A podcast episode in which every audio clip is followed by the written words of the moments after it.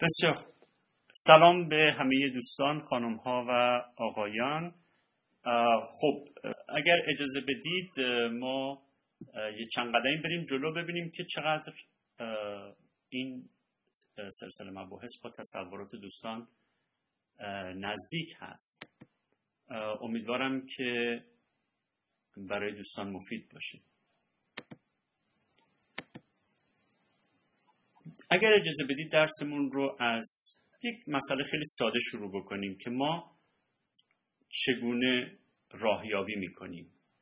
توی این نقشه که از گوگل برداشتم می‌بینید که یک مترو در پایین نقشه وجود داره و نقطه A در بالای اون ایستگاه مترو جایی که مثلا ما می‌خوایم بهش برسیم. به نظر می‌رسه که راه ماشین رو به اون معنی نداره. ما باید تصمیم بگیریم که یا پیاده میریم یا سواره میریم. یه نگاه خیلی ساده بکنیم به دو انتخاب سواره و پیاده ببینیم که چه اتفاقی میفته. توی دستگاهی به اسم منطق گزینش ها یا منطق ترجیحات در واقع ما به شکل روزمره این انتخاب ها رو داریم و بهش جواب میدیم.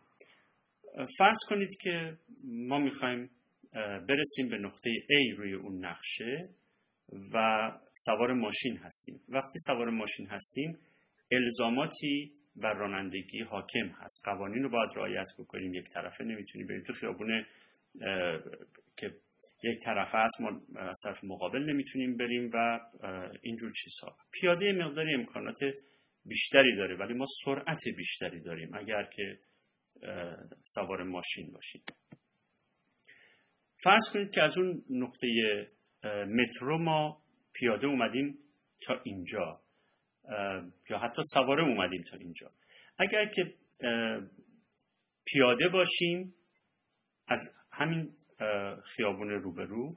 می‌تونیم عبور بکنیم. پیاده رو نداره در واقع ولی یک آبرو داره که روش پوشیده است و از اون می‌تونیم استفاده بکنیم. و خودمون به نقطه هدف برسونیم. اتومبیل هم داشته باشیم. می‌تونیم این مسیر رو بریم. ولی چنان که توی نقشه دیدید بین جاده اصلی و نقطه A مسیر تعریف شده از جاده وجود نداره. بنابراین نمی‌تونیم با ماشین این مسیر رو بریم. مسیر خیلی طولانی. باید طی بکنیم تا به نقطه مطلوب برسیم. حالا فرض بکنید که خودمون رو به عنوان راننده یا پیاده اگر موقعیتمون رو مقایسه بکنیم چه اتفاقی میفته؟ فرض کنید من, من پیاده هستم و از همون مسیر زیر پل میرم و یک پارک کوچکی هست. عبور می‌کنم می‌رسم به نقطه قرار. ولی شما که ماشین دارید گرچه قاعدتا سرعتتون بیشتر هست اما چون مسیر خیابون با, با نقطه هدف ارتباط جاده ای نداره برای شما مدت زیادتری احتمالا طول خواهد کشید. یعنی درست سرعتتون بیشتر ماشین زیر پاتونه ولی لزوما به این معنی که به موقع سر قرار می‌رسید. وانگهی فرض کنید من و شما هر دو من پیاده و شما سواره هر دو به اون مقصد A رسیدیم. من به راحتی می‌تونم وارد ساختمون بشم ولی شما نمی‌تونید برای اینکه باید ماشینتون رو پارک کنید. بنابراین پارکینگ یک مسئله اضافه است برای شما وقتی که ماشین دارید. همینطور مسائل مختلف اگر مقایسه بکنید یعنی ماشین به شما یه امکاناتی میده. ولی در این حال یه محدودیت هایی هم ایجاد می‌کنه. پای پیاده باشید یه امکاناتی خواهید داشت. مثلا از خیلی جاهایی که این ماشین می‌تونه رد بشه نمی‌تونه رد بشه می‌تونید رد بشید. ولی در این حال سرعتتون آهسته تر خواهد بود. خسته میشید و خیلی چیزایی حالا از یک جنبه دیگر اگر نگاه بکنیم این ادامه همون مسیر هست. از پل اومدیم, اومدیم بیرون.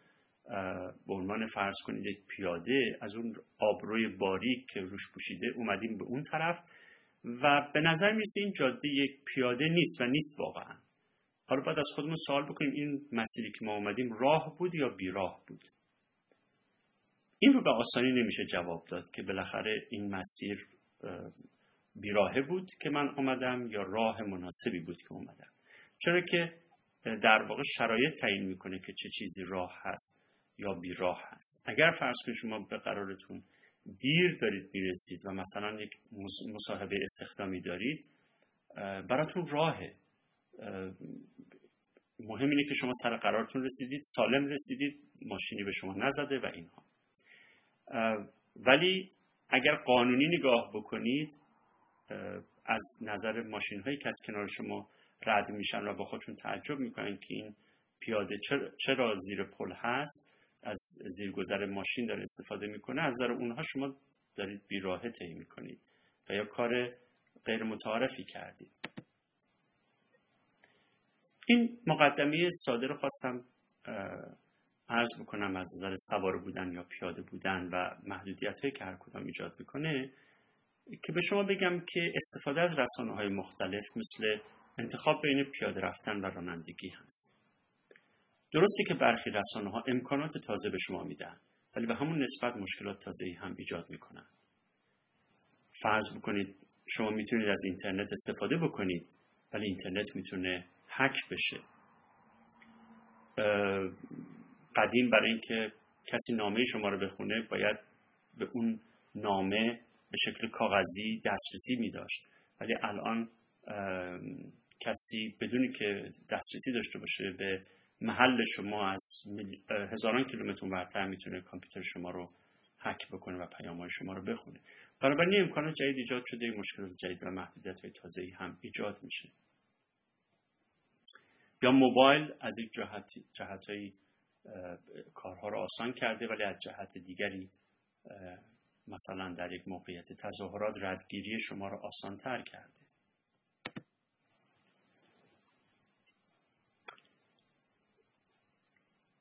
حالا نگاه بکنیم به این که این رسانه های جدید حالا که خیلیشون در واقع مربوط به عصر دیجیتال هستن اینها معنیشون چیه؟ یه معنی آشکاری دارن و اون این است که در آغاز قرن 21 در واقع مردم تسلط بیشتری پیدا کردن بر عرصه رسانه. اما این جدید نیست. در واقع تحول دیجیتال شدن و وارد عصر اینترنت شدن جدیده ولی خود رابطه رسانه و قدرت مردم اصولا رسانه و قدرت چیز تازه ای نیست. اگر بخوایم توی هلوهوش دوره معاصر بمانیم و خیلی قبل نریم می‌تونید به من بگید که از چه سالی به نظر شما از چه حادثه ای و چه تحولی در ایران مردم بیشتر در صحنه حاضر شدن و بیشتر قدرت پیدا کردن؟ تو چارچوب رسانه فکر کنید تو چارچوب رسانه قبل از دیجیتال فکر کنید.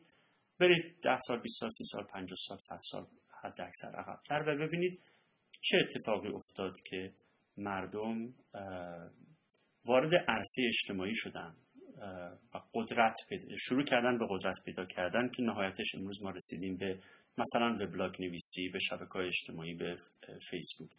چه چیزی این رو تعریف می‌کنه؟ چه حادثه ای چه تغییر اجتماعی؟ و چه تغییر دیسکورسی این رو ایجاد کرده؟ منتظر جواب شما هستم. اگرم خواستید می‌تونید از بلنگو استفاده بکنید و نظرتون رو بدید. دوستی نوشته از زمانی که توانست از کامپیوتر اینترنت استفاده کنن. نه حتما قبل از اینه. گفتم تا 100 سال می‌تونید عقبتر برید. از هنگام فراگیر شدن ماهواره عقبتر برید. امکان چاپ و انتشار یه کمی نزدیک هست.